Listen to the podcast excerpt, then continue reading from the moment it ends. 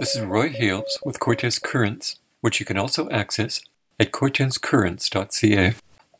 An exquisite scene hangs outside of the Old Schoolhouse Art Gallery for the 2022 annual Members Show. A hummingbird is depicted flying upward to sample the nectar from a cluster of flowers on a single sheet of black metal.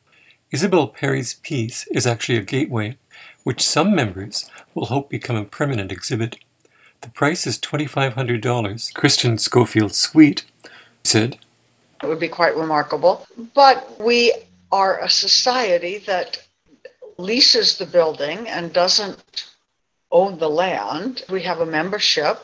It's not just six of us deciding what to do. So it would require conversation.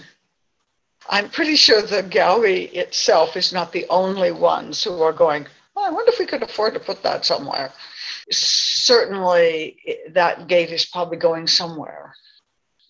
I was visiting at the gallery with some friends yesterday, and we were sitting out on the picnic table. Several people came to the show, and without exception, each one stopped in front of that gate and said, Wow. Jerry Davis spoke about the members' show, which opened on Friday, August 12th. I was at the opening last night of the Cortes Island Art Gallery in the old schoolhouse, and it was well attended. The variety of paintings and the quality is amazing. I was here from about six to seven. There was about 30 people here, and there were snacks and stuff outside. It was lovely. Do you have any of your own art in here? I do. I think everybody that's sitting in the gallery has art in the show. It's a members show. Miami Shrike is one of the four women who set the show up. It's nice to have the place that are people comfortable to bring your piece to open to the community.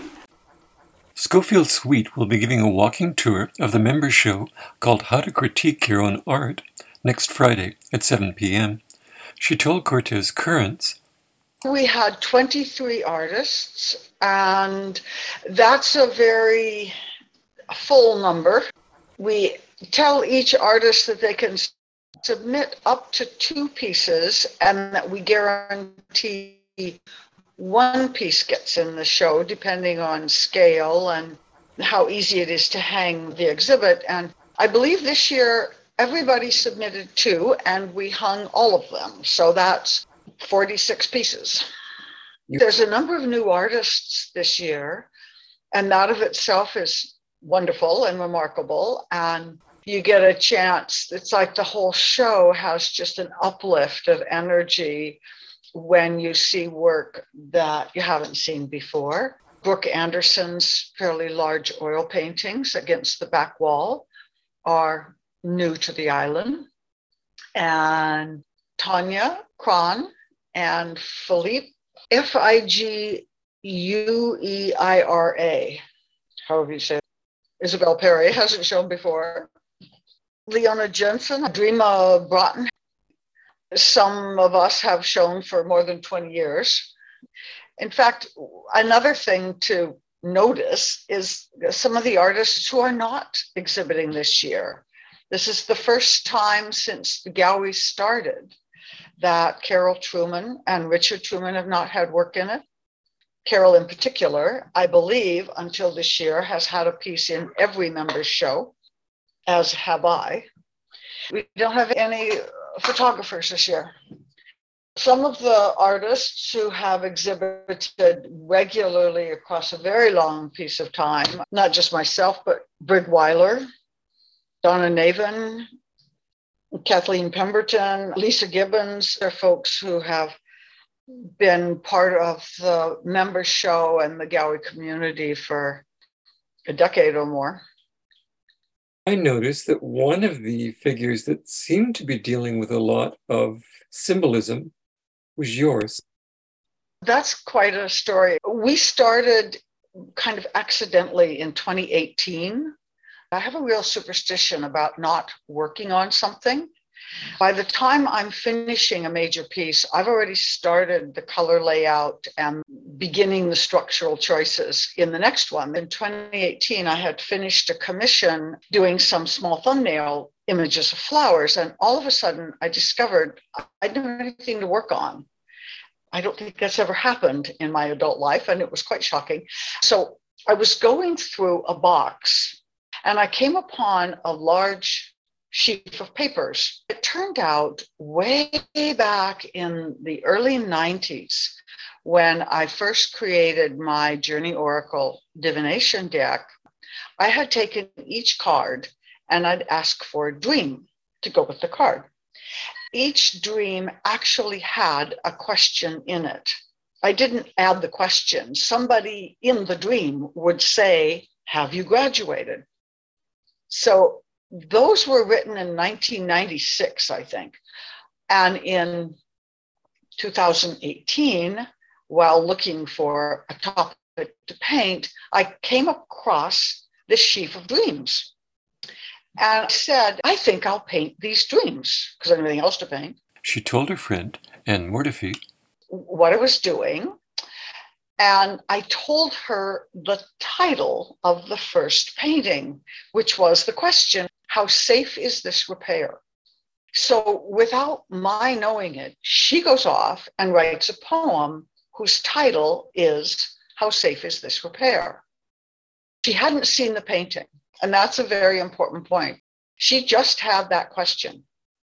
And we put the two together, and they were remarkable how they spoke to each other.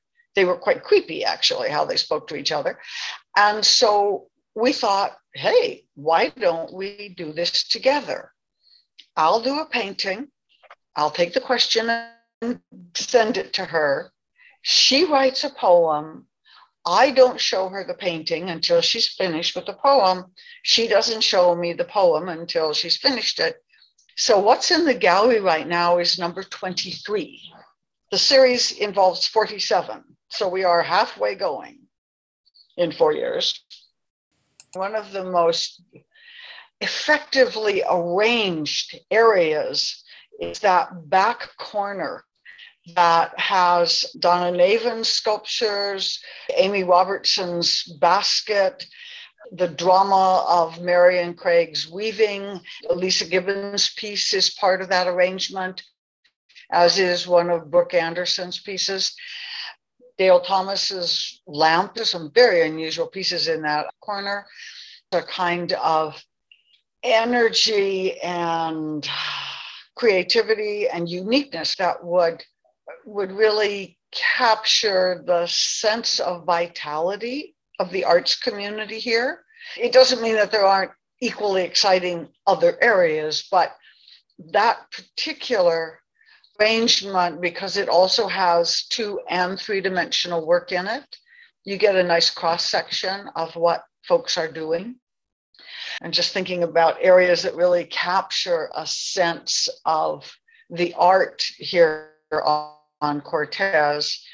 And the wall that starts with the Leona Jensen, the horse, and moves through Kathleen Pemberton pieces and then on toward Philippe's is another one that has a remarkable kind of cross section of work that has a kind of lineage of folk art and at the same time pieces that are really very sophisticated and quite contemporary. It's interesting to have those all together on the same wall.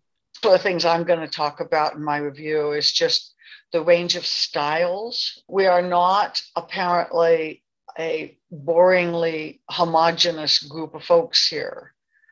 And there's everything from collage to stone sculpture to oil painting. You hardly ever see oil painting anymore. Uh, it was wonderful to see Brooke Anderson's work. It just is very sophisticated and in oils. Tanya Kron has done some really unusual surface treatments of her work, and she's not shown before. So that's one of the things that I'm going to just write a little bit about is just both the range of work and the investment. I don't mean money, but all that too, certainly in time and energy. Yeah, this arts community, I don't know much about others in other island communities, but there is such an energy of attention and skill here. It's really quite something. If you want to hear more, you're going to have to come to Kristen Schofield Sweet's walking tour of this exhibition at the Old Schoolhouse Art Gallery at 7 p.m. on Friday, August 19th. This is Roy Hales with Cortes Currents. Goodbye.